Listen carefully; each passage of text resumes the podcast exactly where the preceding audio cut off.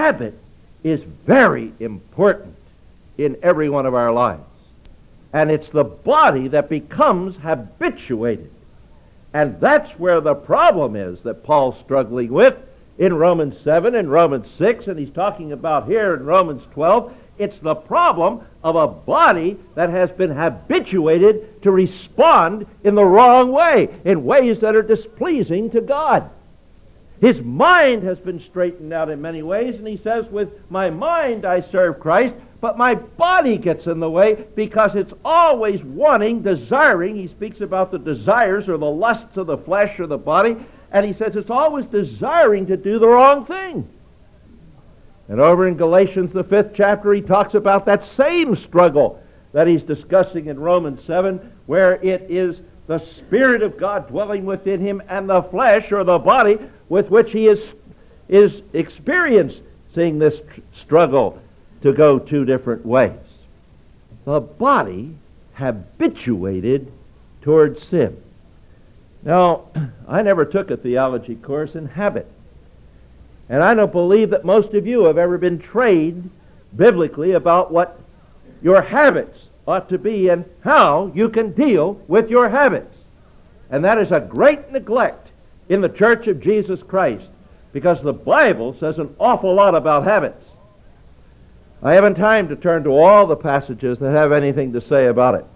But let's just think for a moment how important a part of your life habit is. Suppose I could take a wand and just sweep it across this congregation, and this magic wand waved across this group would mean that tomorrow every one of you would awaken with no habits. I mean, no habits. Now, you'd awaken, and there you'd lie with your eyes shut, and you'd think, now, what do I do next? You see, you have to think consciously. If you have no habits, you have to consciously think about every last thing that you do. Everything. No habits. The characteristics of a habit are these it's automatic, comfortable, smooth, and unconscious. But now, everything you do has to be deliberate, conscious, and awkward because you've never done it before. So, you're lying there on the bed, and you figure, what do I do next? Well, you say, I guess I better open my eyes. And when you get past that tough one, you have to figure out what to do next. You say, I guess I've got to get out of bed, but which side do I get out? Of? Oh, you have to think about that. It's not automatic, it's not unconscious. You have to make a decision. And not only do you say which side will I get out of, but once you get make a decision on that, you have to decide how to do it. Do I throw the whole thing out at once? do I put one leg over or both? And if one, which one? Or do I go out on my hands first? You know, a child, and that's when you learn how to get out of a bed the hard way.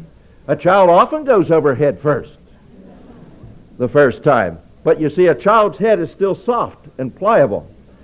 And by now, yours isn't. Time for another peppermint. You see, a child, a child has to learn that. Think about such matters. And you, if you lost all your habits, would have to think about them too. Well, on and on it would go. Can you imagine buttoning a shirt? You know, how you had to learn as a child to button a shirt. You pull the hole open, shove it through, and then pat down real fast before, it, fast before it slipped back through. You'd have to go through, all, and you'd have to decide, do I start from the top and go down, start in the bottom and go up, or do I start in the middle and go ways like, both ways like most people do? Now, you have to make decisions, conscious decisions like that, all the way through everything you do. Tying your shoes, imagine that. Remember that as a child? How hard that was to learn how to make the bow, tie it, and pull it out right. Tough stuff. Consciously, you'd have to think of everything. Can you imagine taking the top off of a toothpaste tube, unscrewing it, getting the toothpaste on the brush, and then getting the brush in your mouth and not up your nose? This is tough going because you have to think consciously about every last thing you do if you have no habits. Well, I'll tell you, you wouldn't get to breakfast at midnight. You wouldn't. Now, I say all this not just to uh, waste time or something, but in order to give you the idea that habit is a vital, vital part of your everyday living. That probably most of what you do, you do by habit. And so, if we do a great deal by habit, we had better learn how to handle this body of ours which operates according to habit. And that's what God's talking to us about here. After all he's been saying about it in the sixth and the seventh and the eighth chapters of Romans, now he comes to a conclusion. And he urges us present those bodies of yours for service. Those bodies need to be dedicated and consecrated and presented to God for his service because those bodies are a problem.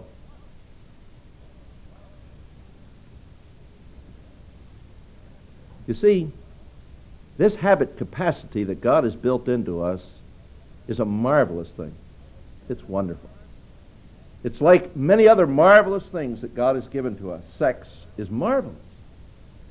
But it can be perverted.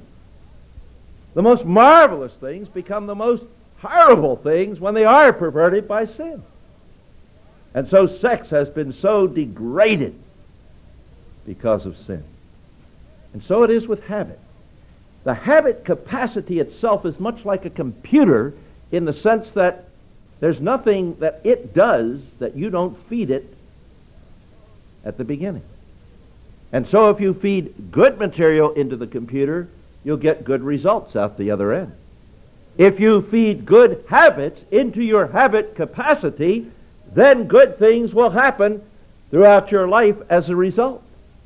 If, on the other hand, you have been feeding all kinds of wrong patterns into that capacity, you can't expect anything on the other end that's going to be right.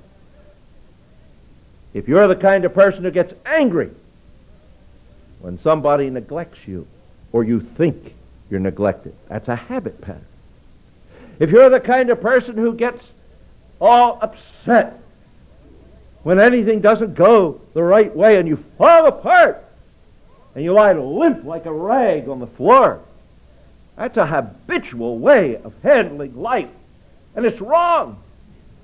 And it's going to hinder you in your life.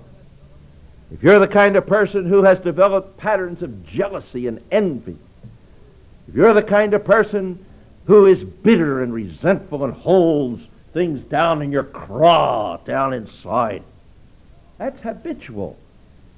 That's a habitual response which you have developed. And it's going to hurt you and hurt others around you unless that habit is changed.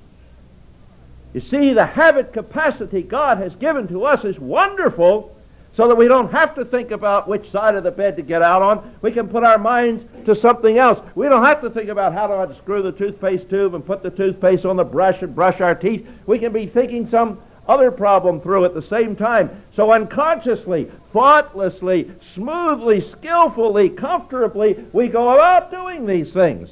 And our minds can be placed on some other object while we're doing this. But it's just that way with sinful habits. Without thinking, comfortably and smoothly and skillfully and unconsciously, we sin in many decisions, in many circumstances of life, because of the habits of this body. Because we presented our body to sin, leading to further sin. That's habit. That's what he's saying. We did it. We gave ourselves over to sin. We learned its ways. We became skillful and unconscious in doing them. And so we went on proliferating that sin habitually through the members the parts of our body.